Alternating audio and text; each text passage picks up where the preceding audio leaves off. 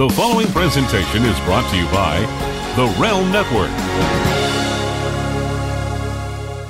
Hey, this is the King of Bros, and you're listening to the Rough House Podcast. They're a couple of pussies, but they're not that bad.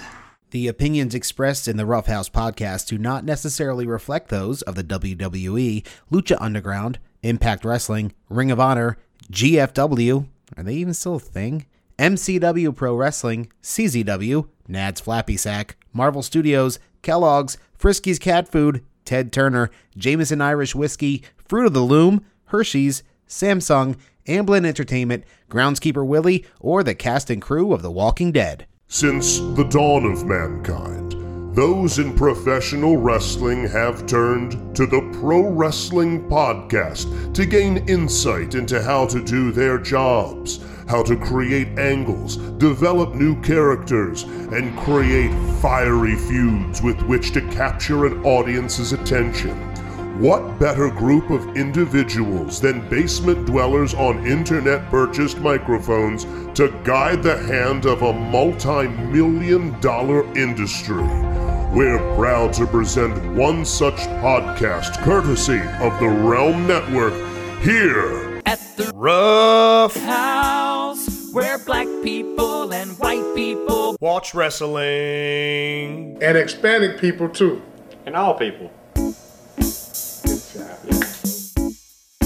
Hi, hello everyone. Hi, welcome. yes. back. The we sick a, house. A, a, a brief uh, medically forced hiatus last week, of oh, course, in one man. of the busiest wrestling weekends of the year, but uh, these things happen. Uh, and, and Chris, uh, not too surprisingly, because it is 2020, and of course, the past month has been the longest year of our lives. Uh, the the world of wrestling did not slow down while we were away. Oh fuck, man! No, it did not. Uh, if anything, it just got crazier. Yeah, um, yeah. Uh, so uh, strap in, folks. Get ready for business analysis from two people who don't know how to run businesses. We're going to talk about stock prices. We're yep. going to talk about ratings. We're going to uh-huh. talk about cash value. Yeah. Um, we're going to talk about uh, ROI. Um, Return whole, on investment. Yeah. yeah. Yeah, that's right. We we're gonna we're gonna cover all the uh, all the things. The only you know we're going to talk about so much that it can you know it, it'll almost fill up the space on George Barrios' forehead. uh, almost. God, no, not there's still be some space uh, open on that forehead for some of the stuff we don't cover. I, uh, I, if anything, just feel bad for the former DJZ, Joaquin, Fe- uh, Joaquin Phoenix, no, Joaquin uh-huh. Wilde. Uh, I, I feel bad for him because he just got to unveil his George Barrios tribute mask and they fired him. They they they yeah. let go of George. Okay, so so let's let's double back. Rocky Dennis is perf- is performing in NXT. Look, um, folks, we, we we got a lot of stuff we, we got to talk about. We got we got Rumble, we got Worlds Collide, we got AEW, we got New Japan, we've got everything going on. But, but forehead jokes take precedence. Yes, yeah, five head jokes in this instance. Yes. Uh, so for those who are are unawares, uh, on Thursday uh, a rather terse press release came out of the WWE. And uh, it, it, was uh, from the corporate side, not not your mm-hmm. standard uh, WWE best in future endeavors, people getting fired type thing. No, no, this was a corporate one to the stockholders, uh, explaining that George Barrios, uh, Google image search that man immediately Ooh. if you've never seen him Boy. before, so you'll understand what we are talking about the first half of the show already. Um, and Michelle Wilson. They are the co-president, or were now were, the yeah. the co-presidents of the WWE. They were being uh, removed from their positions effective immediately. Yeah, that's always the term that's like, ooh, that's yes. something. Something's not right. Something's rotten in the state of Stamford. Yes, uh, and uh, there's a quote from Vince McMahon in said press release where he said, it was due to differing visions of the future of the business. Ooh, uh, but uh, you're probably, if you're a wrestling fan, you have no idea who George Barrios is or who Michelle Wilson is. That's okay. I'll just tell you very, very high level who they are. These are the people who brokered the Fox deal. They uh-huh. brokered the current USA deal. They brokered the Saudi Arabia deal. Yeah. Basically, they're responsible for the WWE making money right now. Yes. And we are right now, as of the time of this recording, six days away from Vince McMahon having a second company to run. And he said, you know what? Let's fire those two. Yeah, um, there's it, there's a lot of questions surrounding this release. Um, Yeah. One thing that pointed uh, that that stuck out to me, just as you just said it, was that future. Uh, the, the quote was differing views on the future of the business, Yes, yeah. not of the company. Um, so I, I I found that to be a very interesting um, uh, statement uh, or word choice in there. Yeah. So you know the grand scheme of things, obviously, as we've been talking about the past year, over a year, is that the business is changing. AEW coming in, um, doing their thing. New Japan gaining traction. Ring of Honor seems to be swinging back um, in the right direction. NWA is doing their thing. MLW is doing their thing. There's Yeah. a lot of stuff going on in the uh, wrestling business, uh, and Mm-hmm. especially in the U.S. That's not to talk about all the stuff that's happening uh, in the U.K. and the rest of Europe and all the other And Japan, crazy stuff that's happening in Japan with Noah and DDT now being in the same uh, family. Yeah. So a, a lot of craziness is happening right now. And you know, to to steal a quote from John Moxley, there kind of has been a paradigm shift within the world of pro wrestling, Yeah. and I'm curious if this is Vince, um, kind of clinging on to his old ways and not not being as forward thinking. I don't know. I don't know much about George and whatever her name was. Melissa. Michelle- Is that what it was? Michelle Wilson. Michelle. It was an M. I was close. Yes. Um, I, I, you know, I don't know about their their business model. I don't know. I don't. I, don't, I just know their Yeah, names. yeah. I, I know from when you know it was reported they were selling off a bunch of stock. Or, you know, Mm-hmm. every now and then a, a lot of the executives sell off stock when it's at a high price and they get some money, whatever. Yeah. Um, but that's about the extent that I've ever heard their names until they were both released the other day, or fired, or let go, or What- however what- you want to phrase whatever it. it was, they they had a job Thursday morning. Right. They didn't have a job Thursday afternoon. That's that's Right. the way to look at it. Um, Yeah. and, and you're right. Like, and, and this is sort of the question of any large company. You know, you you you can extrapolate this not just from a WWE side, and obviously that's what we're focusing on. But like, okay, there's there's Apple and there's Tim Cook. There's Facebook and there's Mark Zuckerberg. Like Right. these people are the names and faces of a business, but you don't know entirely what ideas came from that person versus what ideas they chose to run with. So, like Michelle Wilson and George Barrios, I know they were uh, some of the faces put out in front with the network. Like when when uh, there was the big change to the network uh, last year, uh, I remember George Barrios was doing a lot of the conversations with you know publications like The Verge and TechCrunch and all that to talk about you know the future of the network. Did that mean he was the guy with the vision behind the network, or did that mean he was the president of the company, therefore he was the chosen one to talk about the future of the network? I don't really know what they were doing. I just know that if I look at from you know the the perspective of a guy talking into a microphone on the internet what i understand the business to be is you have these two people who were in charge of television deals and, and, and all of that. And they were doing their job very well. You know wwe is making a shit ton of money on that. And then you have people who are in charge of what's on those television programs. Right. and and in charge of house shows which are faltering so much that they're just killing house shows. Like they're cutting down the schedule entirely. So it's one of those things where i go are they at all responsible for that? Is that another division? Is that another department? Uh i i don't know. Um i just know that it is very weird to see the part that seemed to be working quote unquote get Right. gutted get gutted. Just completely tossed aside Well, there's always, you know, uh, when something like this happens at that level, um, I always think that, well, maybe these people were making too much money, and to maximize profits or or whatever, Sure. ma- you know, redistribute what they were making to other people or back into Vince. Yeah. Maybe Vince realizes he's going to be, you know, losing more money than he expected on the XFL, Right, And was like, well, we'll just cut these two and give it to me so I can cash it out and put it into this sort of thing. I don't know if I can know, but yeah, like you said, it, it was kind of a shock um, to the system. Yeah, mm-hmm. yeah, uh, yeah. That's right. Uh, the Undisputed Era are going to be the new board members. Just yeah, so, CFO baby. Yeah, exactly, exactly. Um, so so yeah, I mean, uh, you know, if are, are there going to be more people? Uh, prom- are there going to be people promoted? Like I said, is there going to be this yeah. redistribution? Do these guys get severance packages? Like, do they get to keep all the stocks that they? I don't know how any of right, this shit works. Right. I'm, a, I'm a plebeian and I make dick money, so I don't, I don't know how the how the one percent live and how these contracts are are, are mm-hmm. dealt with and mm-hmm. terminated and such. Um, and I guess it really doesn't matter in the grand scheme of things. What matters is how this is going to affect the company going forward and what we see yeah. um, or what we choose to watch. Yeah. Um, you know, did they not work out a deal with Alpo, Alpo to get, you know, the dog food sponsorship? Uh, Purina couldn't come on board right, to, to sponsor the uh, the dunk tank of dog food that Baron Corbin got slopped into the other day. I don't know if I can know. Yeah. Um, but they're out. Uh, Vince has got a lot on his fucking plate right now, including yeah. another Saudi show, uh, Elimination Chamber, and a little thing called WrestleMania coming up in about mm-hmm, two months. Mm-hmm. And the idea of launching an entirely new product yeah. in an entirely new field, where this time the focus is don't fail.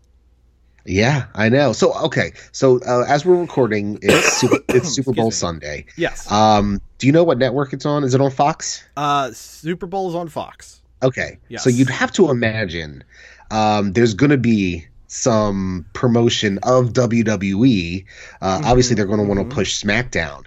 I wonder if Vince uh, bought advertisements for XFL. I would imagine I, I know that I tried to. I know that I had read uh, because uh, I did not watch the the playoffs, uh, uh right. especially after uh, uh, well, especially after our, our, local team was no longer a part of it. I gave zero shits. It, it I, from... I, watched the moment where they lost on repeat many many times, pleasured myself and sprayed the walls. I, I went from the mildest of shits to zero shits, just just to just to sort of explain where that plateau was. Um, but my understanding is Fox was running, ESPN was running uh, ads for the XFL um, during their playoff coverage. Okay. So because uh, ABC, Fox, and ESPN are the three networks that the XFL will be aired on. So there there right. was some promotion. I would assume if not during the game proper, then during the countless hours of pre-show that is going to be airing on Fox. They were airing some last night. Um, that that the, yeah, I, I was just looking through the, the the cable guide to find something to watch, and they were running. I shit you not, a special on the mystery of the stealing of Tom Brady's jersey. I, am not lying. That was on Fox Man, last night. I fucking hate NFL. I hate it so much. I hate football. Um, eat my asshole. And, and, I could swear the name was something like a very Brady mystery or something like that. So I so so my my thought was, and this is why I highlighted it in the first place. I'm like, did they bring back the Brady Bunch to do like a mystery thing on Fox? I didn't Who's hear about alive? This? Florence Florence Henderson's dead, right? Uh, it's whatever. I mean, there was just that HGTV show that, uh, about rebuilding the house. Anyway, oh, Brady talk on your uh, on your uh, pro wrestling podcast. What I'm getting Ooh. at is, I know that there will un- uh, undoubtedly be some level of promotion. I don't know if it's going to be during the game proper or during the many hours of uh, ramp up to the actual game tonight. Um, but we shall see. Uh, I, I I have no idea who this is really going to be for. I really don't know who gives a shit. I I I, I don't understand it. Uh, especially if I'm Vince. If some guy's coming to me and offering me fifty million dollars for that name, I sell it. I don't go. I'm going to spend 150 million plus of my own money to spite them. I, I don't understand this. I, well, you're clearly not Vince McMahon. Yeah, that's the yeah. most Vince McMahon thing to ever be said. Right, exactly. It's just it's it's just it's weird, and and I and this is all coming up at the same time as uh you know the as you said the the change of the guard in in well change of the guard might be strong but the change of the landscape in professional wrestling. Yes. You know the the fact that AEW was able to get the extension that they were able to get and make the money they were able to get basically says that WWE was not successful in what they were attempting to do. Let's be honest. Yeah. Them putting NXT on Wednesday nights was not an altruistic thing. It was not WWE saying, well, it's time for these guys to get a shot on television. The right. only reason why they were getting a shot on television was to try to take on, take down, or take out any exposure that AEW would have on TNT. Sure. Instead, the opposite has happened on a we on eh, on what like 16 out of 17 weeks or whatever we're at right now. AEW has won. And yeah. AEW is making money. AEW is officially making enough money where they are the second largest pro wrestling company in the world, full stop. Like a year into into their existence. Exactly. Like that, which is pretty crazy. That's where they're at now. Yeah. So if you look at what what one of the big goals was for WWE, failure. Done. Like yeah, and it, they do. Vince hates failure. Yes, uh, especially especially in a public forum like that yeah so yeah like you said it, it, was a it was a big l a big public l because the wednesday night wars have been you know widely discussed see the last four months of this show yeah. uh, and, and and elsewhere in the world of pro wrestling journalism uh, term used very loosely um, but yeah they you know they garnered some viewers yeah. And you know, you think about it. If if NXT wasn't on Wednesdays and AEW was running unopposed, mm-hmm. um, AEW would probably be bringing in what 1.5 million to two. Um, if if we are to assume that everyone who's watching NXT would watch right. AEW, which isn't necessarily a fair thing to assume, but let's just say so. Yeah, they would be making you know a, a viewership of over a million every week um, because the average between the two shows has been 1.5, 1.6, 1.7 million. So yeah, easily pulling in a million. Um, so yeah, that's that's just uh, an, an, interesting thought to have that that's what they could have been and they aren't yet. Right. Yeah, so NXT has been pulling in about five hundred thousand to, I don't have they topped a mill. I think they topped a mill maybe the first. They, they topped a mill before they started going head before to head. A, like I right. think I think uh, basically both shows have been again between the two shows somewhere uh, in the range of 1.5 mil.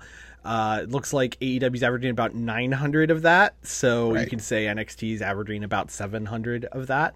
So yeah. So they're averaging about seven hundred thousand a week, yeah. and if rumor and scuttlebutt is to be believed, they're receiving yeah. zero dollars for it. Uh yeah that that rumor's out there. I don't know if it's true. That sounds crazy to me. It would certainly explain why no one got a pay raise in NXT. Yeah, um, yeah.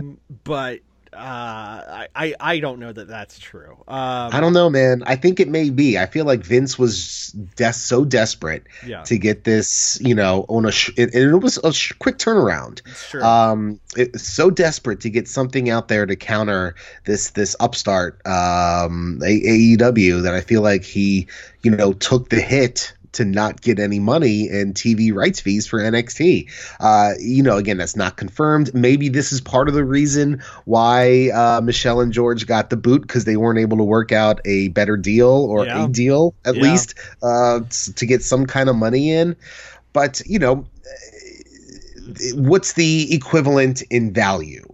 Mm-hmm. Okay, so you're you know you're you're pulling in about seven hundred thousand viewers a week. Um, I'm not. Sh- they never really released how many uh, people were watching NXT on the WWE network. Right. So right. we're not sure how many people were watching it that way. Yeah. But you'd imagine it's uh, similar. I I I, I yeah. I it's no it's, it's it's very hard to say and also, uh, and I'm sure someone smarter than us has done it. Looking at you, WrestleNomics podcast. Uh, if you are at all actually interested in this side of the business, I cannot recommend that podcast more because that guy uh, knows his shit.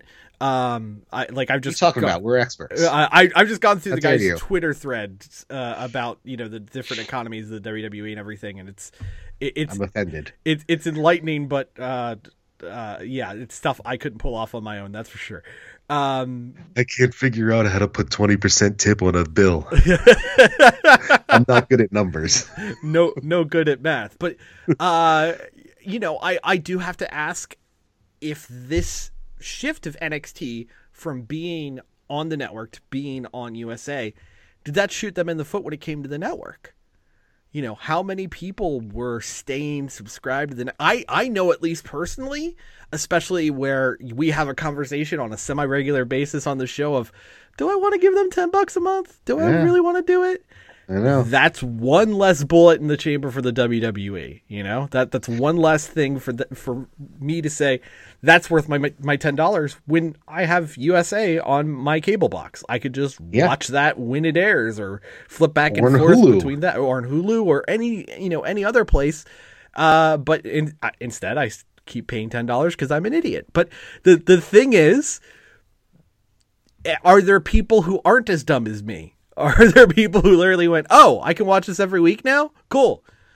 I have ten dollars a month in my back pocket now." Like, Right. And, you know, aside from the big pay per views, which they always do, you know, get the first month free sort of thing. So mm-hmm. if you wanted mm-hmm. to, you know, watch NXT weekly, you wouldn't get takeovers. That's that that's a big thing. Yeah. Um, because takeovers are exclusive on the network. Um, but you know, if you wanted to sign up every four months when they do a special for one of the big four pay-per-views, you could certainly, you know, cancel and then resubscribe, get the first month free, cancel. You know, they basically there are ways for you to to get the big stuff for free if you really wanted to keep up with it. And you know, you, you'd miss your TLCs and your elimination chambers and uh, Money in the Banks and all the other Hell in a Cell, all the other gimmick pay per views. And oh God, God forbid you miss the fucking Blood Money shows. Yes. Um, but you know. They, they don't seem to be pumping out the original content as much as they used to, um, and if they if they are, it's pretty low overhead sort of stuff. Like you know, okay, we'll attach a couple cameras to a car and just film people as they're driving, or we'll Right, just get a couple people who are already here to have dinner together and share some old stories. Yeah. You know, they're not putting in money for you know uh, original Edge and Christian uh, shows and skits and bits and and, and stuff like that. Um, You know, Austin sitting down with somebody and just talking for an hour and a half or whatever. yeah. That's that's pretty cheap to do. Yes. Now, now that said, there's more stuff they could be doing, which I'm mad they aren't doing. Looking at you video version of New Day podcast. Uh, oh God, please take my money. If you guys, uh, you know, obviously the Roughhouse podcast is your number one wrestling podcast. of course, we- a number one, right at the all, top. all 12 of you out there who are listening to this right now, uh, we appreciate you. But number two on your list should be the New Day pod. Um, it's fucking amazing. Those guys are so much fun together. Uh, Big E, when he gets going, there's few people in this world that are more entertaining to me. Yeah, uh, I, I've said it a thousand times, and it just gets underlined every week. They have just tossed away so much money, just left it on the table when I it comes know. to Big E. That guy is charismatic. He's hysterical. He can be serious, and he just wants to see big meaty men slapping meat. And and you know what? meat. I'm right there with him. Now, now, Chris, just a second ago, you were talking about how WWE didn't seem to have the money to pay Edge and Christian to do a show. But what we did learn this past week is they certainly have the money to pay Edge. So let's break Yeah. into it. The Royal Rumble's in the books, folks. Uh, it was uh, a, a mixed bag of a show, but I, I think more positive than negative, uh, at least for me. Uh, I I know you and I were texting throughout the show, and uh, I certainly seem to be higher on some things than you. Um, but uh, I, I I think there were more positives than negatives, and I think we're actually starting the road to WrestleMania on the right foot, and a lot of that comes from the men's Royal Rumble this year, which did Yes. include the return of Edge, as he swore up and down wasn't happening, but everyone knew was going to be happening. Uh, at a hefty three million dollars a year, thanks Tony Khan. Yeah. Um, Good on you, Adam. Yeah, Get your yeah. fuck, get paid, bro. yeah, exactly. Three million a year. Uh, yes, he was defeated by the camera controls of one Kevin Dunn, but uh, he had a hell of a performance despite looking well over 46 in his face. He looked well under 35 in his body, uh, and uh, he, he seemed to have a great showing. But the big thing for me was Drew McIntyre really anointed as the next big thing and winning the Rumble this year. Yeah, so the men's rumble match is one of those things looking back at it, um, I enjoy a lot more than I was enjoying it when it was happening. Yeah. Cuz I was a total mark throughout the thing Yes. and I bought into exactly what they wanted. You know, Yeah. Brock came out as number 1 and just fucking tore through the first what 13 uh people into the match and at that point you're like, "Oh god, God, fucking Brock, not again, this motherfucker. And Yeah. you know, I, I was, I, I, they got me. Okay, they Yeah. they got me. I'm I'm a sucker. They got. I'm I'm not gonna deny it. I was like, motherfucker, you were we were texting each other. I'm like, Yeah. you know, he he murked everybody. Uh, fucking Strowman, Keith Lee got a, a quick moment to shine. Uh, Big E, Kofi, Rey Mm-hmm. Oh man, the, the crowd lost their shit when Kofi came out, like all all fired up, and I, I was really, really like, oh shit, Kofi's gonna have a moment. Kofi's gonna have a moment. Right, But- and then Rey came out, who's had Yeah. problems with Brock. Like, Yeah, okay, yeah. shit's gonna happen, and then Yeah. Big E comes out. It's three Yeah. on one. Yeah. and then they still couldn't fucking get it done because they tried to get all fancy doing fucking uh, Matt Hardy moves. I, I was gonna say the bit where Brock used uh, was it Big E? It was that he- E, yeah, yeah. he used Big E to do the uh, the the flying nothing. Uh, Yeah. which always is uh, one of my favorite parts of uh, Brock's.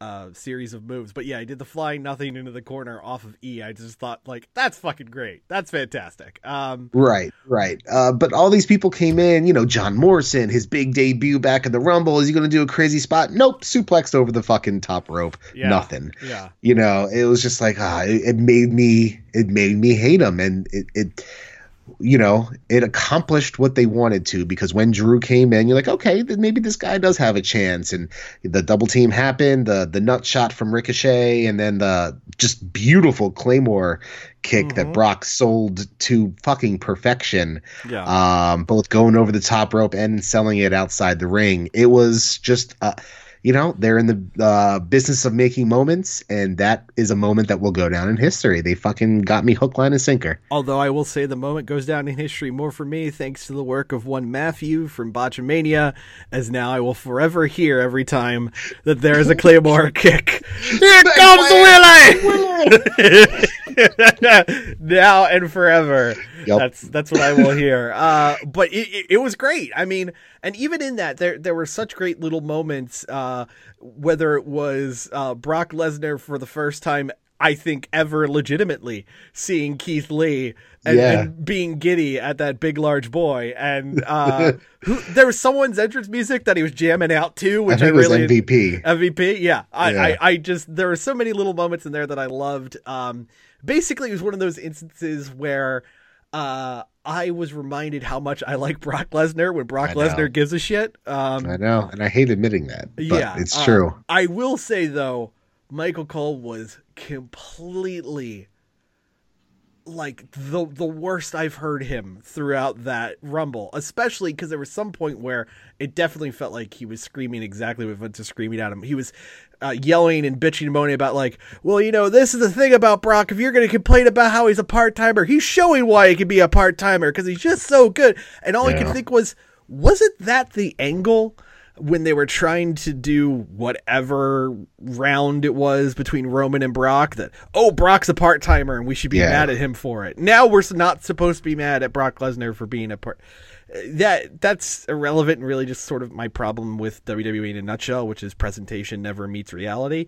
Um, But I, I thought Brock was super fun, and then uh, the second half of the Rumble, once Brock got eliminated, also was really fun. I am very glad that the audible was called because uh, word came out that originally it was going to be Roman and Drew at the Yeah. end, and Roman was going to eliminate Drew uh, because Drew had already got one over on Brock, which was what I had had predicted in a prior episode that I thought it wasn't going to be someone beats Brock and therefore wins the Rumble. It was going to be someone Right. eliminates Brock and therefore has a match.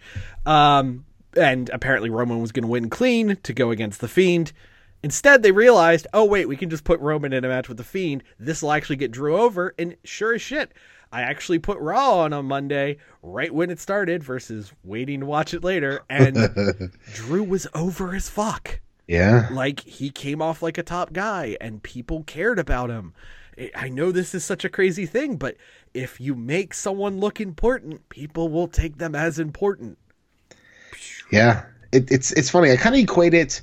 Um, so uh, as most of you probably know, I used to work at a radio station, and you, we would have um, weekly music meetings, mm-hmm. and we would you know listen to all the new tunes that were going for ads across you know uh, rock radio, and we would you know listen to a song and then make jokes about how terrible Five Finger Death Punch is or whatever. and you know uh, uh, my my old music director Huber, uh, who now works uh, at another station in the, in the market, uh, yes. he's he's the PD at the Bay now. But anyway, he would say. Um, you know, we would talk about a song and, and, and, say, I don't know if this could be a hit. And very poignantly, he says uh, one week, he says, if I want to make a song a hit, I'll make it a hit. You know, you yeah. just you play it enough, and and people will uh, like it and care about it and request it and want to hear it. The same thing applies to pro wrestling. If yeah. you want to make somebody a star, present them as such. Um, you know, put them in front of the camera, let them do their thing, and the people will uh, latch on and become fans. It's not rocket science, no, uh, no, but it's, it's something that over the past what decade, decade and a half, they really yeah. have not. Yeah. Um, seen through and accomplished. I mean, I get the closest thing has been Roman Reigns, and even he's not, you know, the level of a John Cena. John Cena was yeah. the last fucking megastar that they made. Exactly. And, and and the thing that's frustrating is for as positively as I can talk about the men's rumble, the women's rumble has the exact sort of WWE recurring bullshit strategy of yeah well, we got to give them the moment to still make them important, even though someone else could be made better for having the moment. Like, there's any number of different ways that Charlotte Flair could be inserted into a women's title match at the Royal Rumble. She's Charlotte Flair. Exactly. Yeah. She she could very easily pop up on SmackDown and beat up Angry Pam and try to get herself a title right. shot. She could very much jump her pal Becky Lynch and get a title shot. She could very much show up on NXT and hop the guardrail and go after Rhea Ripley and get a title shot. These would be unique and different ways of storytelling. Right. Instead, you had a Rumble where multiple women looked like absolute world beaters, your Bianca Belairs, your Shayna Baszlers, and instead they were sacrificed at the altar of Charlotte Flair. Yeah, and you know, look, I am a fan of Charlotte, and yeah. she's very talented yeah. at pretty much everything she does. She's getting that Andrade D, so good for her. Mm-hmm. Um, I just, although that that's a that's a D that pees hot. Let me tell you.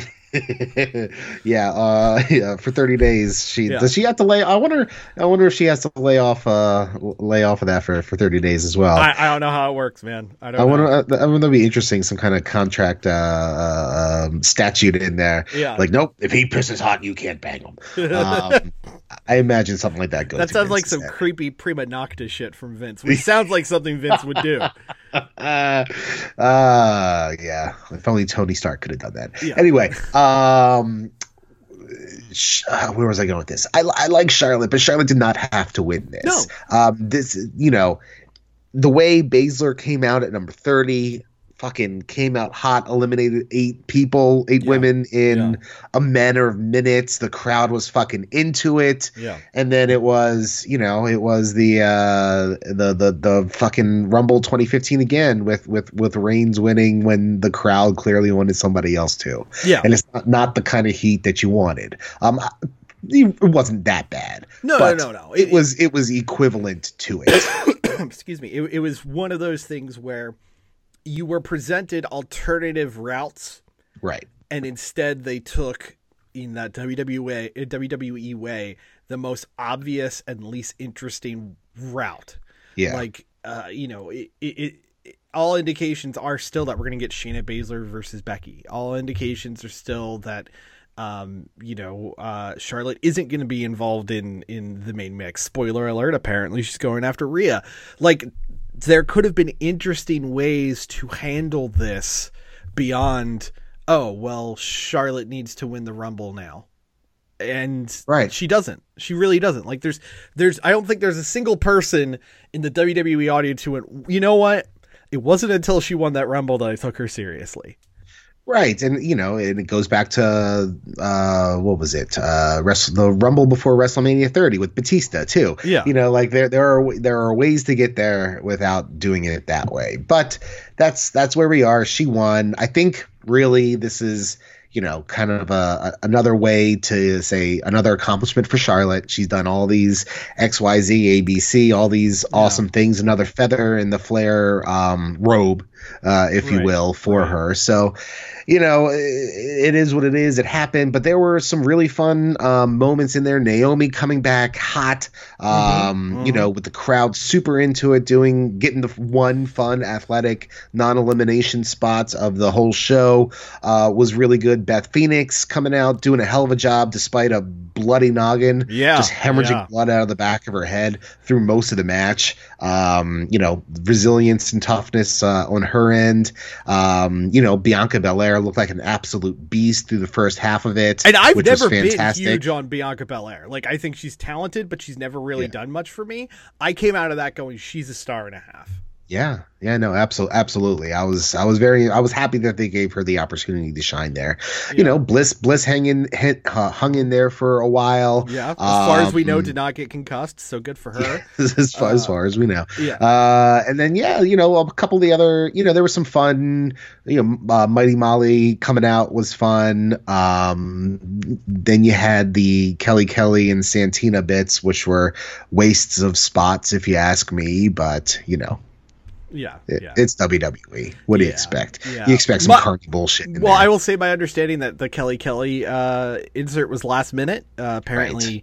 replacing a shock injured Sasha Banks.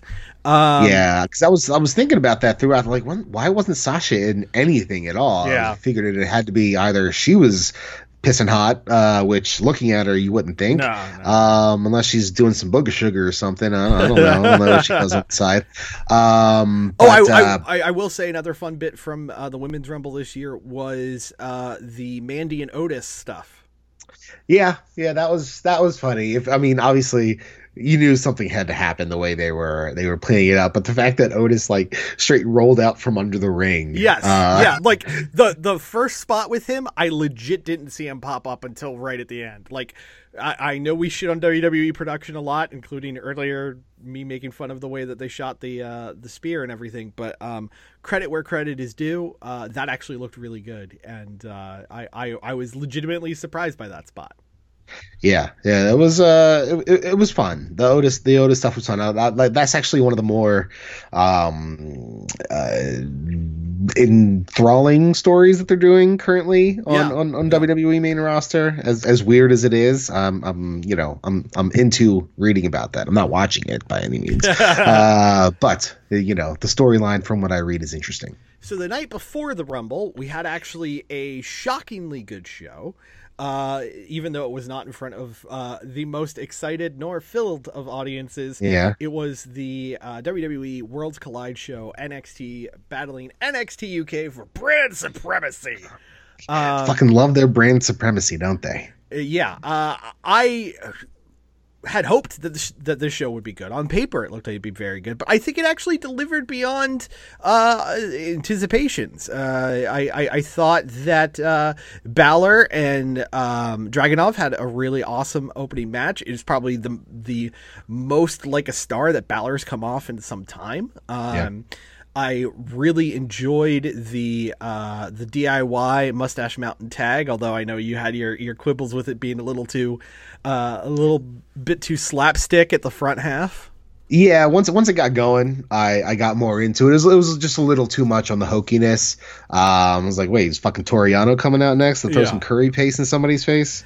Uh, I absolutely adored the four way Cruisador title match. That was a blast. Uh, that reminded me of, and and this may only speak to a, a, subsection of the audience.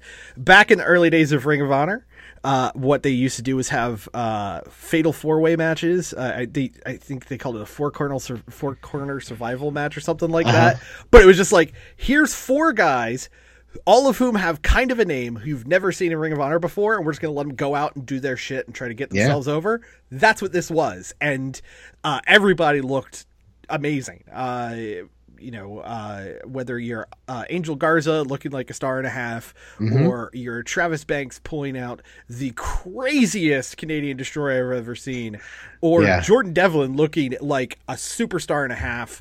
Like it was just uh, a great match and. Props to Devlin for uh, winning the uh, belt there. Apparently, Shawn Michaels is really big on him, and that's why that happened. I mean, I got I have no beef with uh, Devlin, but I, you know, if, if, you're asking me, I think it may have been too soon to pull it off Angel Garza. Fair, um, fair. But you know, if we get a rematch between the two of them one on one on NXT, the way it looks is it's going to be uh, a title that's going to be defended on both UK and NXT proper. Yeah. Um, and is, is 205 even still a thing? Two hundred five is, is still a show. Yes. Okay. Yes. All right. So maybe there's. Yeah, I, I would imagine maybe there's. Uh, Joaquin Wilde's George Barrios mask. but it's it's it's officially branded an NXT title now. Yes. Like it, the purple um, leather is gone. It's a black leather NXT Cruiserweight Championship. Exactly. Um. So yeah, the the match was really fun though. Um, Swerve got a shit in too. Um, yes. Which which is which is always good. So yeah, that Yeah. that match was a blast. But everything kind of the, the women's match didn't really do much. Yeah, that that was the one miss, and and I think it's because uh, both competitors were in kind of a, a spot where it felt like they were kind of counter character to who they are. Yeah. Toni Storm was working heel in the match, and she doesn't strike me as a heel at all. And No. I love Rhea Ripley, but she really isn't good in the face position. Like she should just be like a, a crazy, creepy badass. But props where props are due. After absolutely falling apart in the first few minutes, the uh, Imperium uh, uh, Undisputed Era tag was a 10. For those who did not catch it within uh, the first, I think, five minutes, uh, Alexander Wolf got knocked legit cold out by Yeah. Bobby Fish. Basically, uh, as uh, Alexander Wolf pointed out, it was a scenario where he should have given him his uh, his chest, and instead Yeah, he tucked his chin chin. Yeah. Uh, so he got KO'd legit.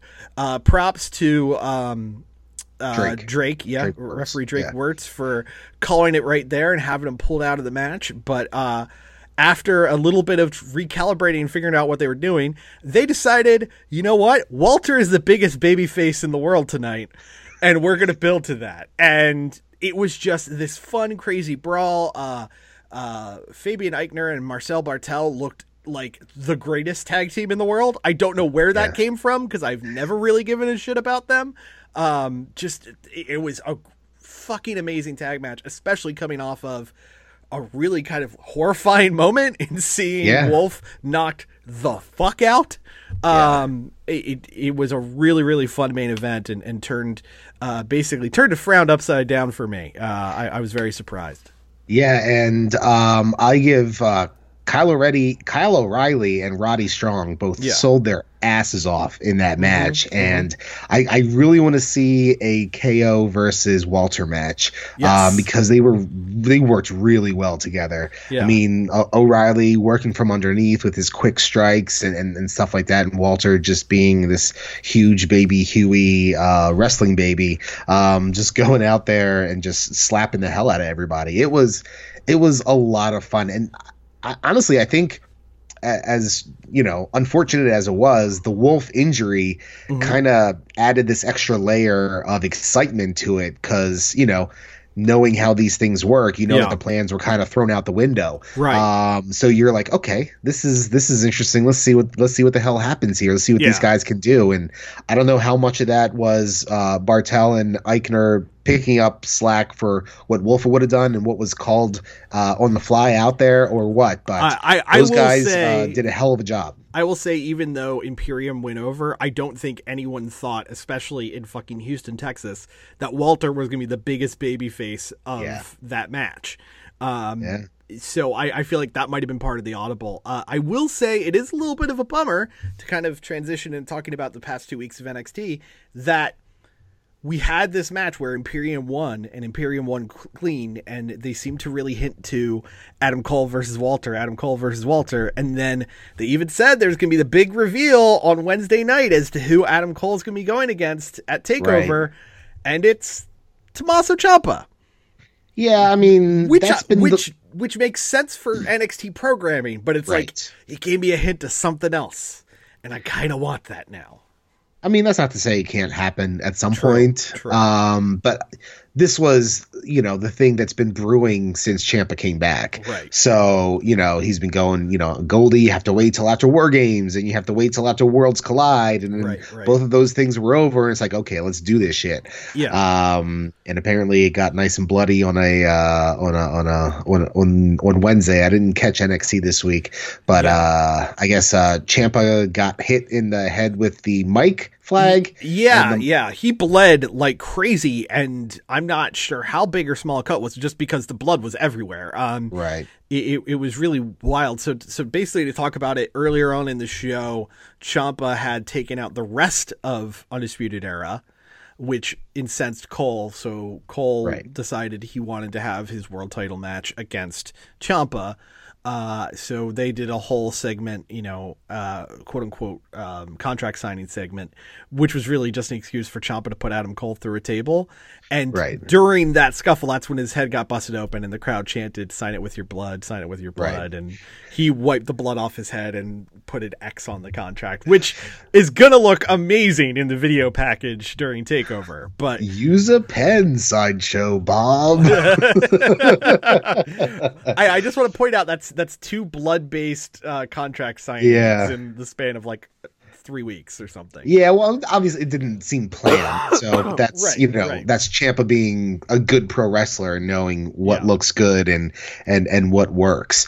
Um, elsewhere in the NXT world, the Broserweights Yes. um, won the Dusty Cup. Yes. So that's you know I don't think anybody expected the Grizzly Young Vets to go over them. I would have So- loved to have seen it because I really like that team. But you're right, uh, and that match was fantastic. By the way, I'll, I'll watch it. I'll get around to it. Yeah, just uh, a really stunning match. There's a, a spot where uh, I, I don't want to spoil too much of the match, but there's a spot where there is legitimately a doom, uh, yeah, a, a doomsday device on the outside, Oh dang! which was fucking crazy. Uh, and the kind of um, uh, odd couple duo of Pete Dunne and Matt Riddle is really growing on me, uh, especially Yeah. when they do promos together. The one that they did during uh, Worlds Collide, in particular, where where basically Pete Dunne just throws up a shrug. How how Pete Dunne shrug hasn't become an, like a meme yet is beyond me because it's really it- great. Was this the one where he said, "Let me be blunt"? And Yes. then Riddle looked around. and Yeah, like, yeah, yeah, yeah, Got yeah, all yeah. excited. Yeah, If exactly. they, you know, that's that's the kind of character work that I pop for. You Yes, know, just yeah.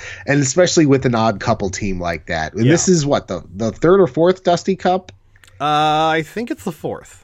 And the third mixed uh thrown together tag team that has won it. Yeah, that's So, true. That's true. Um, so you know, it, this seems to be a working formula, and eventually, when Riddle and uh and and Pete Dunne, you know, break apart and have their blow off feud, it'll be it'll be fantastic. Yes, uh. Matt Riddle was in a lot of people's mouths this weekend. Uh, well, this hello there. weekend. Well, well, well, the the name Matt Riddle was in Ah. a lot of people's mouths this weekend. I don't know what kind of weekend he had, um, but uh, you know there was the report that came out backstage that uh, Brock went up to him and was Mm-hmm. said uh, and said to him, um, "Stop calling me out. You and I are never going to work together ever." Uh, I believe was the exact quote. Yep. Um, to which Matt Riddle continued on talking about Brock Lesnar. So yes, yeah, you know, and, and and they even put a video on the WWE yeah. uh, WWE PC YouTube this week where he said it's gonna happen. Whether Brock likes it or not, it's gonna happen. I'm gonna make it happen. Which you know what? Power positivity to you, one Matt Riddle. Uh, and again, I I've met that guy briefly once, and yeah, that's just who he is. Um, but man, uh, you know, between that, the Goldberg thing, apparently there was a, a, a pre-show meeting this week at the NXT tapings where they basically told the entire roster, and I quote, "Don't call someone out on social media unless it's been cleared with them first. yeah, Matt Matt's made a bit of a name for himself. I mean, Yeah. you know, you got to give the guy credit. He's trying to put himself over. He's trying Oh, to yeah. put himself in, in in big situations. Um, I guess that's the reason he apparently has heat with Vince, because obviously Brock's his baby. Well, not his baby, his boy, his Yeah, you know, his cash cow. Yeah. Um, so I uh, that's apparently the reason why Riddle was out in 41 seconds, being tossed by Baron Corbin of all people. Mm. So that's uh, that's a wee bit of a burial. But he was still in a Royal Rumble match. So yeah, yeah, him. he was still in a Royal Rumble match, and also he was fucking over when he came out. He was. He had a he had a hell of a pop. A couple of the NXT folk both in both Rumble matches had significantly um, impressive pops. Toni Storm got a really big pop as well, which surprised um, me because she's been kind of persona non grata on NXT for the past like year. Yeah, it was a little weird, but I'm. I mean, obviously, I'm. No, no, she's, uh, she's great. It's just. I, I was very surprised that people remembered her because she'd basically yeah. been in the purgatory of NXT UK for the better part of a year. Right. Uh, and Keith Lee, I think the other one who got the, and obviously Shayna too, but, uh, but yeah, Keith Lee, you know, was, was a fantastic moment in the Rumble. I know we're going back to the Rumble there, yeah. but yeah, that's, we were talking about NXT. Um, yeah. So, what do you think this this teaser? I saw this teaser that they're promoting something that happened this coming week on NXT. Um, is it going to be a debut? Is it going to be a return? People are saying it could be Velveteen Dream coming back. Um, you know what? The Dream uh, suggestion makes the most sense to me because it is the three circles that have the numbers uh-huh. in it, and it's you know his logo is like the right, glasses, the third eye, the thing. third eye thing. That's the one that makes the most sense to me. But because it makes the most sense to me, makes me think it's going to be something entirely different. I can't think of anyone who they recently signed that would match that aesthetic. Um, we I, don't know what kind of gimmick Killer Kross is going to have. You know what? That's a great point that is that is an excellent point because he's apparently NXT bound. So yeah. So well, although he's telling people there's been no conversation. Well, yeah. So, so did Edge. Yeah, so, exactly. um, it, it, basically, if they're denying it, it's it's happening. Exactly. Exactly. Uh, so so did John Morrison. So did a lot of people. Um, but yeah, I, I, I don't know. Uh, I would love for it to be Velveteen Dream just because I miss that guy. Um, yeah, hopefully, you know, it's been a, it's been a while. It's yeah, been, yeah. Since what September or something? Since and, he's maybe October. There was a rumor as recently as uh, the beginning of last month that he was going to pop up in the Rumble. Um, So I, I, I don't know what the deal is, but yeah, I, I hope he's popping up soon, and I hope they do something with him. Um, so do, uh, oh, just just how do you think he would fare on a SmackDown? Uh, you know, it's hard to say because this was something I, I, was was thinking about that I wanted to bring up this week is how sterile and repetitive SmackDown feels at this point. Like for what I like, if you had asked me uh, back in August when they premiere the show in October, what's SmackDown going to be? I would have said SmackDown's going to be the A show. Raw will turn into the B show, and SmackDown's going to be the A show. That's where all right. the stars are going to live. That's where all the important angles are going to happen. And it doesn't feel like it is anymore. Like it did for like two weeks, but they moved Brock back over to Raw so he can work with Heyman. And weirdly enough, the show that's all about building the rookies and, and giving guys, you know, who haven't had opportunities, opportunities, feels like the A show. Yeah. Uh, so, you know, if you ask me how do I think a dream would do, I think he'd do about as well as Buddy Murphy did over there. He'd have to get shifted back over to someone who gives a shit. Yeah, touche. And especially, I think without vignettes, I think going in cold, uh, mm-hmm. definitely not the way to go for somebody so character driven like he is. Yeah. Um, but you know, you got to wonder, you know, what's left for him in NXT. Right, Obviously, he right. didn't have a lot of main. He had like what one title shot uh, for the NXT Championship? Yeah, he, he had one NXT was, title shot. He was mostly involved in the North American title side of things. Right. So you know, that's not to say everybody has to win that title to to get bumped up, but you know, uh, I don't know. Uh, obviously, I want the most success for the guy. Right. Um, right. But his character probably seems better suited for for Full Sail than it does Peoria's Civic Center. Yeah. The the thing that's definitely weird though is, and and it's really kind of the ticking clock with a lot of people in NXT is okay, you look at a guy like Velveteen Dream, love him. He's like 25 years old. He's got yeah, time. He does. You look at a Matt Riddle. Matt Riddle's 34. Yeah. Uh, I, I hate saying this, especially at a, as a man of 35 myself. Time's ticking for that guy. Like, yeah, you, it's, you a, it's, a, high impact business. It's a high impact business. And also, like, your peak years are when you are like 35, 36, 37 years old. I mean, you, you want to make an impact. You want to make a splash. I don't blame him for calling out Brock and trying to get some heat yeah. to get bumped up there. Uh, you you got to ask with a lot of the guys who are down there. I mean, Keith Lee's the same age. How long do they need to prove that they're viable Right. Before you know, you're basically putting spoiled milk out on the shelf when it comes to the main roster. Yeah, well, that's a valid point. Uh, there's just so many people. That's the thing. Like, they, that's the downside of of signing everybody. Maybe having 252 people. Someone did the math the other day. Maybe Stop. having 252 people on contract is a bad idea. as re- as performers. Yes. That's insane. Yes. Yes. God yeah. Like, wow. That's that's I, I would not have expected the to be that WCW high. in its worst, most blown out period had a hundred talent. Wow. Had 100, and that was when they had guys just sitting at home. Yeah, I mean, and that's not to say I, I want to see Kurt Hawkins on TV or that I want to see Zack Ryder on TV. Um, but or if you're going to use them, let's use them in ways that make sense. Why aren't they hosting their fucking toy show on the network? Yeah, uh, Just, just saying. yeah, uh, I don't have any good answers. But we for you. also live in a world where Riddick Moss gets a five year deal and a main roster push because of the possibility. See, this this is where the number turns into su- such a high amount because you start going, oh fuck, a Riddick Moss, who I haven't thought about in ages, is under Yeah. contract. Think yeah, about how many random white dudes with beards are under contract in NXT UK right now. all of them. Yes. Yeah. I Chris, I opened my mail the other day. I had an NXT UK contract. Just by being a white guy with a beard, it's crazy. Exactly. It just showed up. I, it, was, it was very weird. It's only for twenty five thousand dollars a year, but I signed it because fuck it, I'll, I'll take it.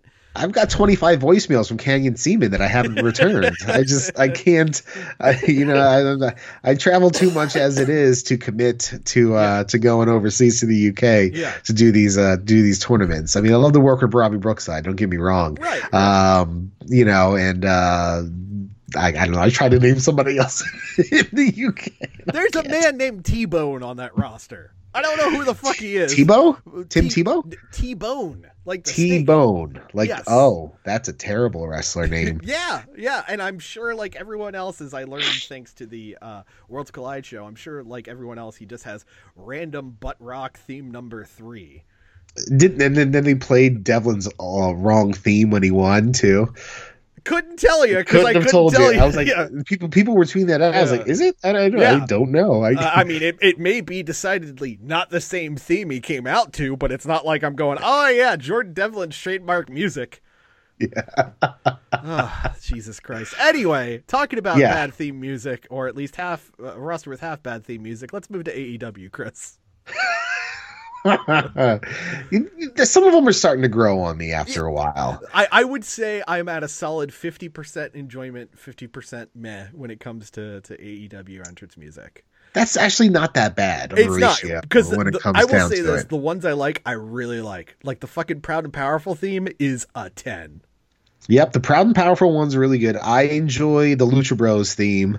Um, I enjoy. Well, What were we going to say? Uh, I, I I enjoy. I would say I enjoy the Lucha Bros theme now that I realize they're saying Mexicans and not just pointing out that they're Mexicans. It's better than Mexicans.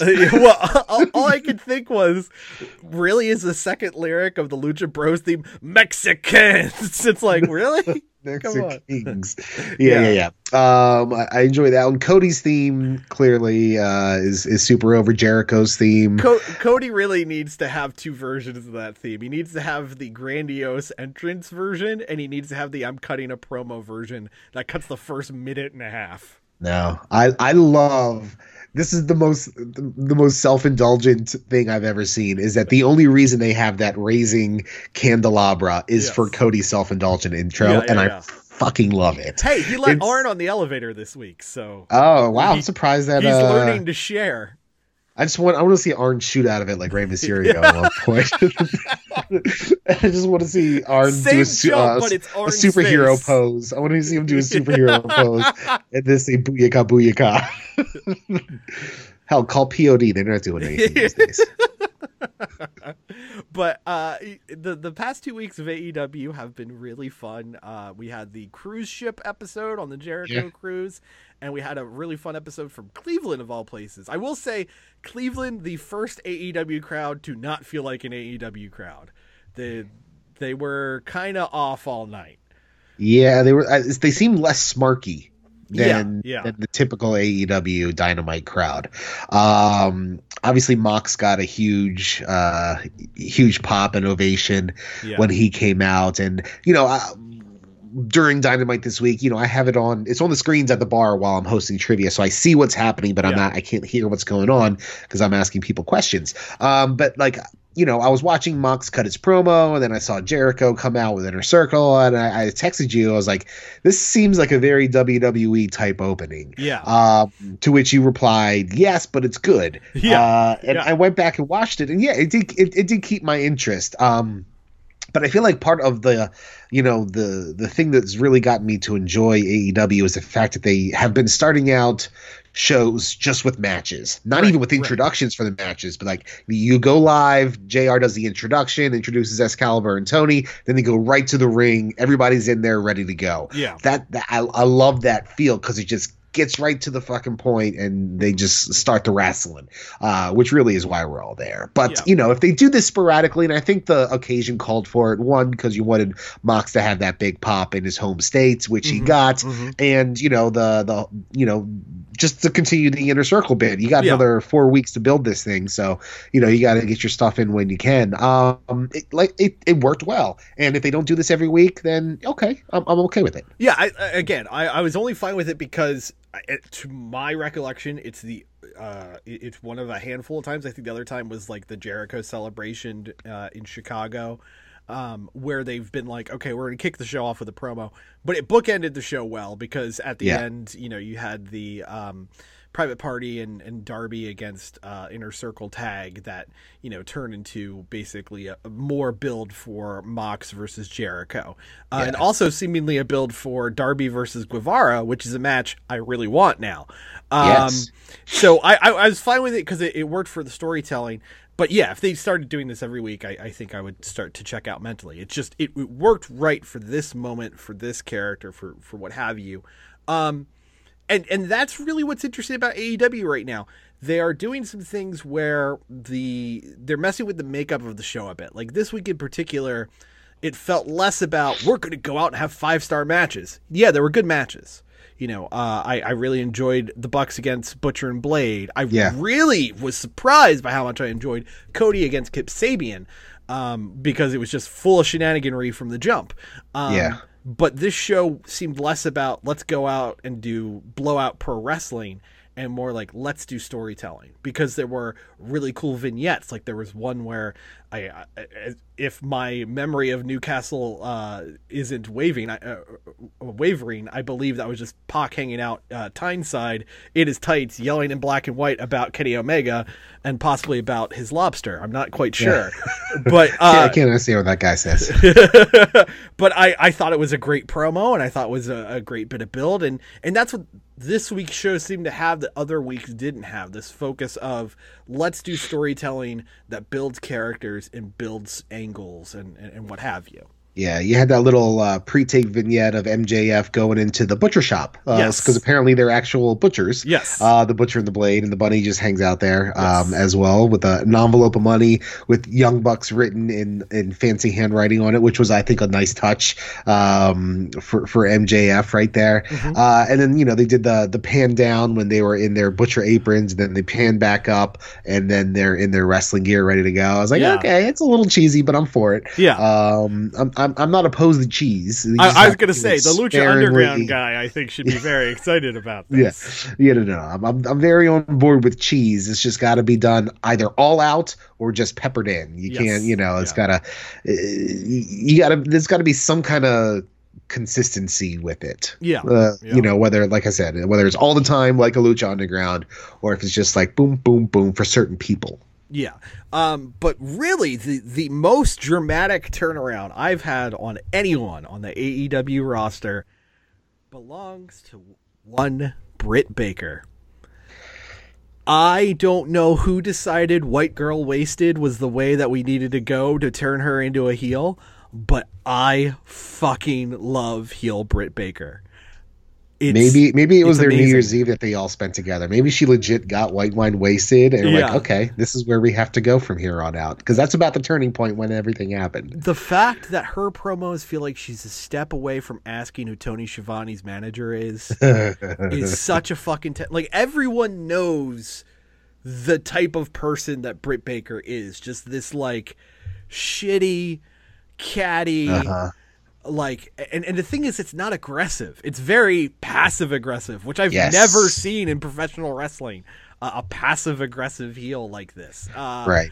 but it is so really uh, i and I, i'm sure i've read this on the internet and i'm just spouting it off but i swear to god if they changed her uh, intro from the doctor is in to read live laugh love that would be like a fucking 10 that's where we're at with britt baker. Oh my god. Yeah. and and I she's I, basic white bitch. She, exactly, and uh, I will just say also the fucking spike on her promo uh, on uh, Wednesday to say that finally Cleveland can have a Baker to count on was a 10 and a half. oh my God.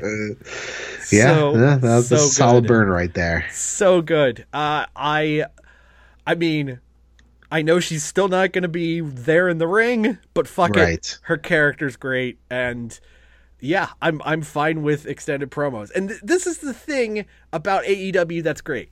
Something doesn't work, they try to fix it. Yeah, they don't. Yeah, they don't it, jam it down our throats. They don't tell us we're wrong. Well, they try the Dark Order may be a uh, an exception to that rule. Uh, we'll but see. They're trying. They're they're trying different things with it because they uh, obviously feel like this is something that can work in the long term. Um, but you know they're they're not giving up on it. It seems like they may be giving up on the Nightmare Collective. Um, yeah, yeah. Which is probably smart on mm-hmm. their part. Mm-hmm. Uh, Brandi definitely has you know other things to bring to the table than what mm-hmm. she was doing with that. Sorry, Doctor Luther or whatever your name was, and and Mel, who was yeah. not very good in the ring. Um, yeah, you know they're they're they're taking feedback and they're uh you know they're they're they're trying to find their way. It's we're still only what four months into the show. Yeah, exactly. Uh, you know they started October second, so right. Yeah, yeah, it's, it's four months exactly, as of today. Yeah. So um, yeah, they're they're they're doing their best. They're they're you know switching things. Around. Oh, Hangman Page, another example.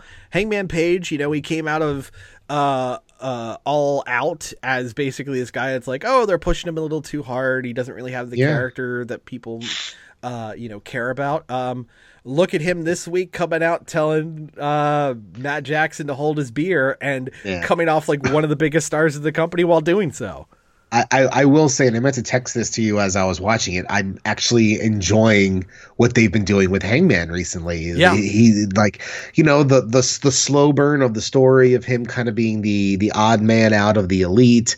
Um, you know, he's not an EVP like everybody else, yep. and you know the dissension between Kenny and everything, uh, him and Kenny and winning the titles, and you know Page kind of did it on his own without Kenny, or no, all, all these all these sorts of things and it's it's just the little things, the mm-hmm. the um, the boozy stuff, you know, the hangman drink my beer thing, crowd surfing out in the crowd on this cruise ship. Yeah. Um, just the, the way he looked on this past Wednesday, we had this like crazy stupid cowboy shirt yep. tucked into his jeans. Yeah. And he's just like power walking down there. Yeah. With with an almost empty be- like everything about it was just perfect. It was really well executed, and this is you know if you've been listening the past couple months, I've not been on the the, the page page, and that one uh, that it's it's turned around for me. So so yeah. they've definitely corrected course on that guy. I'm for it. Yeah, so that's where AEW is. I think a great place to wrap up for this week is to talk about the new beginning, uh, as we had two tours of new, from New Japan, one in the States, one in Japan going on at the same time uh, to wrap up January and kick off February. Uh, the bigger shows, of course, were the ones in Japan. We've had two this weekend. We've got one next weekend. But yeah. the U.S. tour, though a mixed bag in terms of turnout, has had some ups and downs, mostly uh, downs, unfortunately. Um, you know, some guys have gotten injured. Looking at you, Karl Frederick. Some guys couldn't make it to the States. Looking at you, Kota Ibushi. Uh, yeah. But there were some positives. The uh, Ring of Honor New Japan relationship kicking back off as Marty Scurll popped up in Atlanta for New Japan. Uh, Yeah. Or at least I think it was Atlanta, uh, wherever he popped I think up. you're right. Yeah. Um, so we popped up there. We've got new tag champions as the Yeah, that last God. night, right? Yeah, God beat Finjuice last night as the belts go around the waist of again the Guerrillas of Destiny for what Their feels like the 20th 18th title time. reign. Yeah. Um, but uh, the two shows from Japan this weekend, very, very good. Or at least I, I've seen one. I know you saw the main event of the other main events of the other today. But uh, let let's get into them. Uh, the big matches.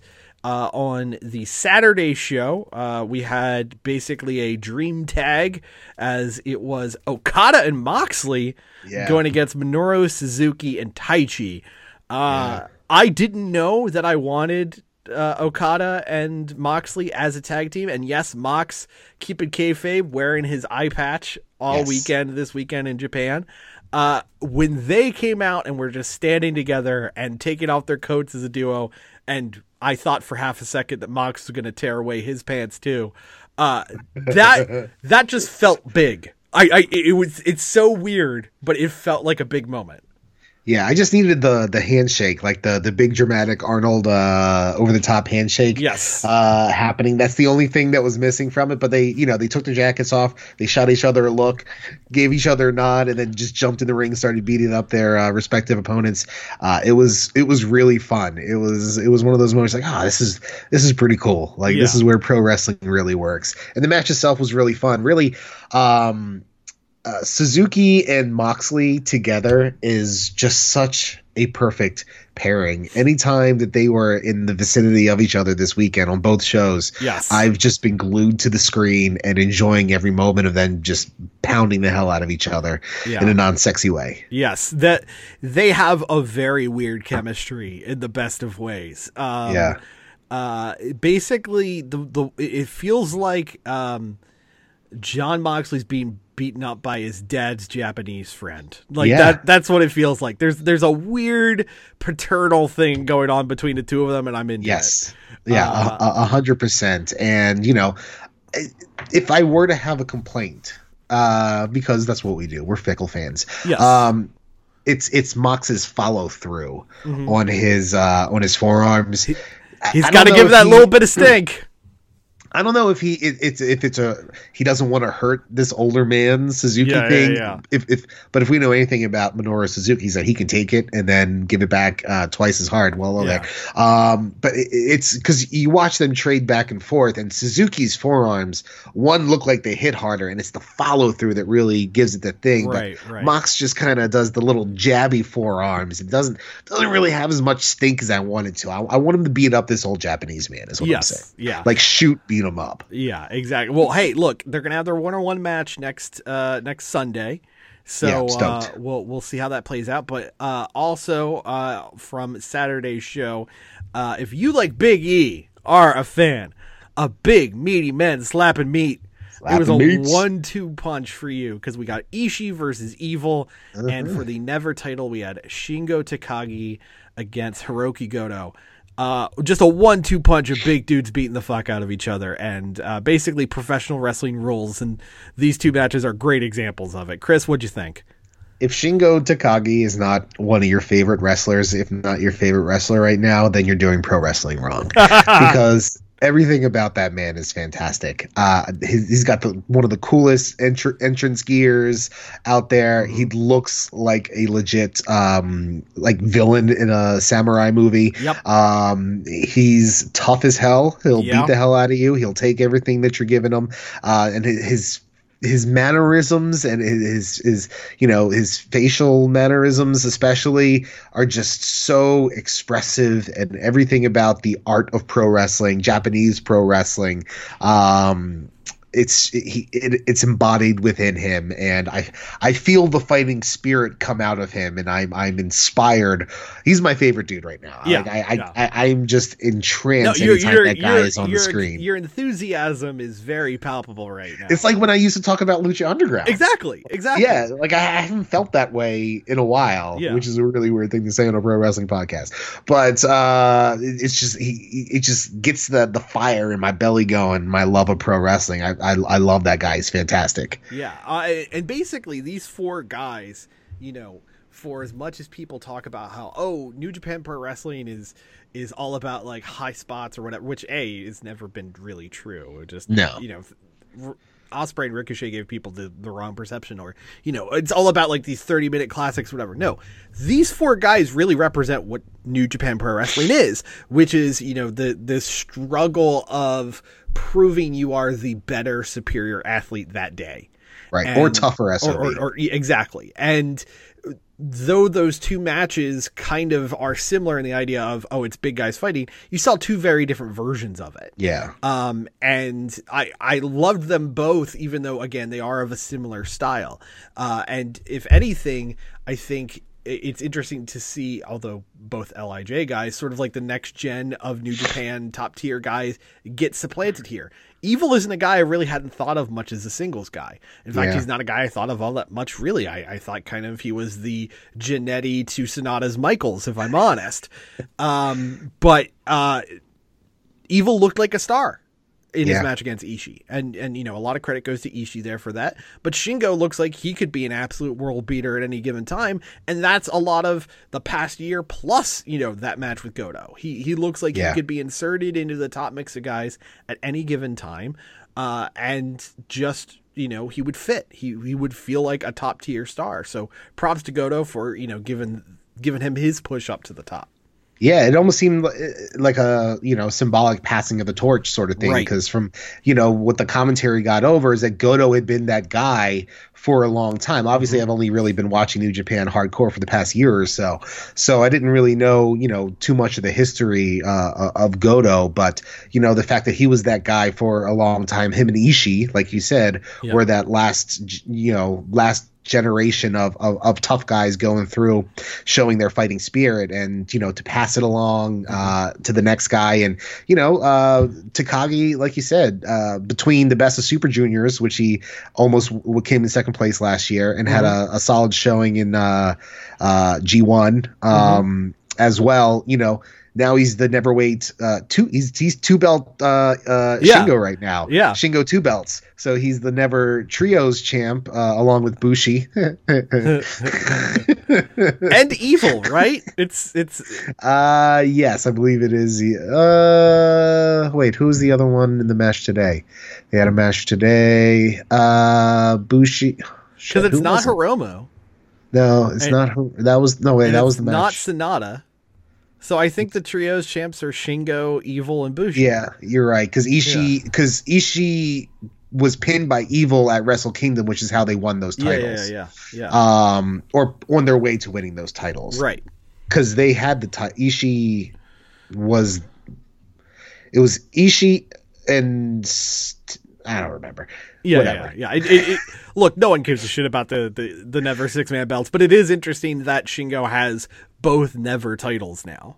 Right. Well, he's and he's got two belts, uh, and Naito has two belts, mm-hmm. and he did in his post match promo did mention about wanting to be in the main event and going after those belts. I don't necessarily think he's gonna, you know, turn on Lij or whatever at this moment because I think it suits him being grouped well, in there. Well, it's funny you say that. Did you? Uh, I I don't know how many of the post match promos you watch. Did you catch Hiromu's comment? No. Uh, Hiromu made a comment about um about how the Lij crew watched Naito get beat down, and they were basically like at, at the end of Wrestle Kingdom, and they basically were like, "Uh, we're not going to get involved in that." oh, damn, really? That's how tranquilo they all are. That they just went, ah. Now that might have just been Hiromu trying to make a kayfabe reason for why they didn't run out. But I right. just thought that was kind of interesting. I don't know if that's supposed to show dissension in Lij or just no. They're all that chill. That it's like ah, Naito's got this. He'll be fine. That's funny, and, and, you know it's funny because today there was on today's show there was a uh, a six man tag. It was Lij and BC, uh, the Bullet Club. They're having their their back and forths here. Right. So it was um, it was Hiromu. Um, oh, fuck, I can't remember. I just watched it a couple hours ago. Um, it was Jay White, Kenta, and who was the third BC guy? Uh, Ishimori. It was Ishimori, yes, because I love seeing Ishimori in that spot because I'm a huge Ishimori mark. Um, it was yeah Jay White, Kenta, Taiji Ishimori against it was Sanada, uh, Naito, and Hiromu. Mm-hmm. Um, and it got me excited for the possibility of Ishimori versus Hiromu. Yes. Uh, even Jay White and um, Hiromu had a really fun um, back and forth in that match as well. Um, and I was thinking on like the you know they do the videos before or whatever. If if I'm Kenta, mm-hmm. I'm speaking English in every one of these promos just to get more heat. Yeah. Like, you know, like he's already has like nuclear, nuclear, yeah. heat. But just to add a little bit more, why are you speaking Japanese to these people that, you know, don't don't care about you? I, I would right, be speaking right, right. English right now. Right. Um but that match that match was fun on today's show. Uh there was uh, Goto, Robbie Eagles, and Ishii against the rest of Lij, um, which was Shingo and Evil and Bushi. Mm-hmm. And uh, if if you had to guess in that match, yeah, uh, who who uh, got tapped out? Who would you say? Uh, I would go ahead and guess that we had tap out guy Bushi.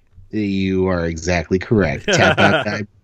Um, and again, it was uh, Roppongi 3K, Sho Yo, and Taguchi with John Moxley against uh, Suzuki-gun of DOUKI, uh, Suzuki, El Desperado, and who was the fourth guy? Excuse me, Kanemaru. Uh, Kanemaru. I always forget about Kanemaru rightfully so. He's very forgettable. Yeah. Um, but again, it was one of those things when whenever Moxley and Suzuki, they just pretty much brawled throughout the uh, arena the entire time. It was it was very fun. Anytime those two are together, um, it's a blast. Zack Sabre Jr. defended his uh, Rev Pro British Championship against Billy Ospreay today in a really fun match. I mean, it really shows uh, yeah, obviously everybody knows that Zack Sabre Jr. is one of, if not the best technical technical wrestler mm-hmm. um, going today. But uh, Billy Ospreay really really showed his wit in keeping up with them, um, and still trying to do his uh, his fly flippy doos and, and power moves as well. That was a really fun match.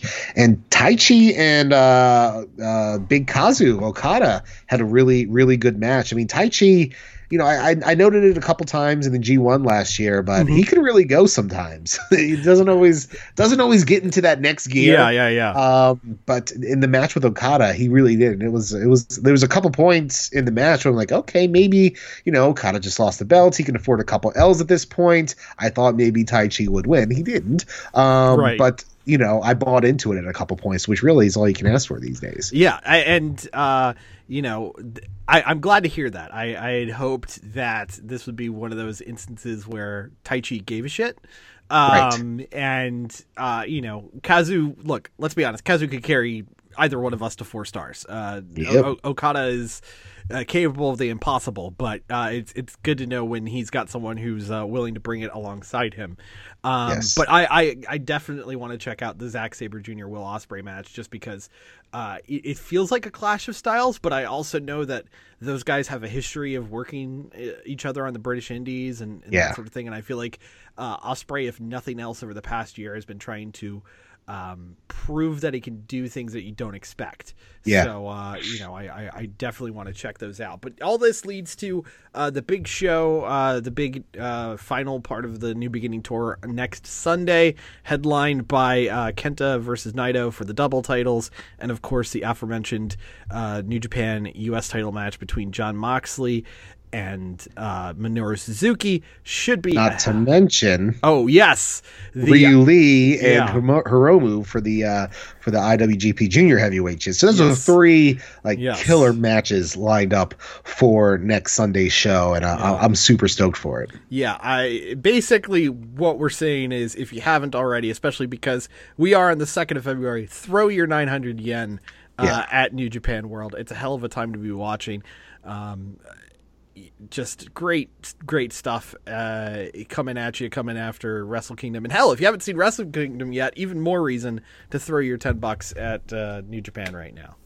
Watch all 12 hours of it and report back, please. Yes, exactly. Just send all of it right to us. We want to hear all all your takes, your hottest of takes on a show that happened like a month ago.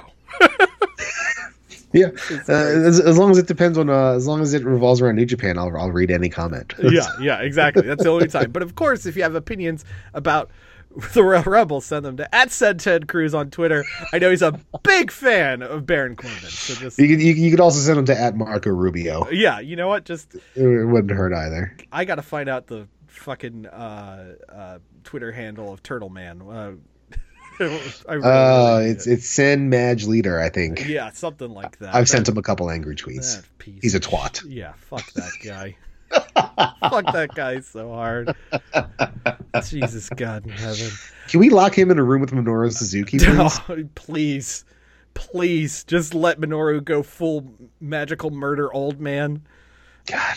That'll be that'll be a hell of a match. Yeah, I, I need Japanese murder grandpa to just wreck house right now on the entire Senate. Jesus God in heaven. Could you could you imagine like you know the State of the Union uh, address on on Tuesday night? You know, "Hail to the Chief" plays, and then it cuts off halfway through. Kaze Ninare starts playing, and, and, and, I will be paying attention to which members of the House and Senate say Kaze Ninare because that right there is how you vote in 2020. I guarantee you, Bernie sings it. Bernie's all about the puro. How do you say that word? Puro. puro Puroresu, is that how you say it? Yeah, yeah. I always read it, don't know how to say it, so I've never used it. Yeah. But uh, you, you know, you know, uh, you know, Bernie's all about that strong. Oh style. yeah, Ber- Bernie's a tape trader from back in the day. He, he was dubbing VHS. That's why he wants universal health care, because all those light tubes get broken and you need stitches. You shouldn't have to pay for that. That's that's King the Medicare for all. 1995 is the greatest tournament of all time. The Roughhouse Podcast is a weekly podcast. Follow us at Roughhouse SGW on Twitter and Facebook.com slash The Roughhouse Podcast. Become a donor to The Roughhouse at Patreon.com slash The Roughhouse Podcast. And check out our videos at YouTube.com backslash channel backslash capital U C E G J 2 1 N lowercase w capital G lowercase k capital P M, lowercase l, capital D, N, 7, lowercase c, 3, lowercase r, lowercase f, U, V, Q. This is the, the Rough House, Rough House uh, podcast with Justin and Christoph. That's it. Fuck Christoph. He's terrible with his information. Okay.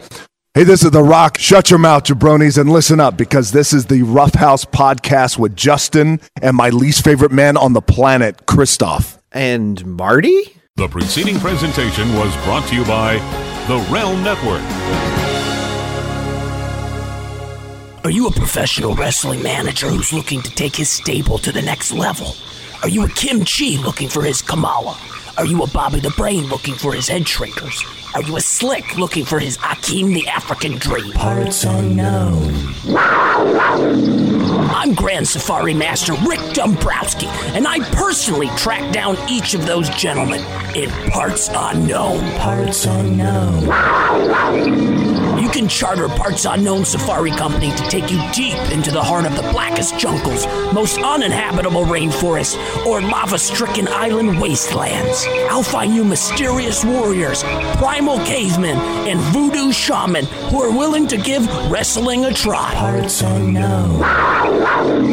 Because everyone knows the best warriors live in Parts Unknown. Parts Unknown. Parts Unknown Safari Company is located at 4598 Walnut Creek Boulevard, directly behind the Westchester Mall, adjacent to the Bed Bath & Beyond. Remember, every Tuesday night is free hot dog night for the kids.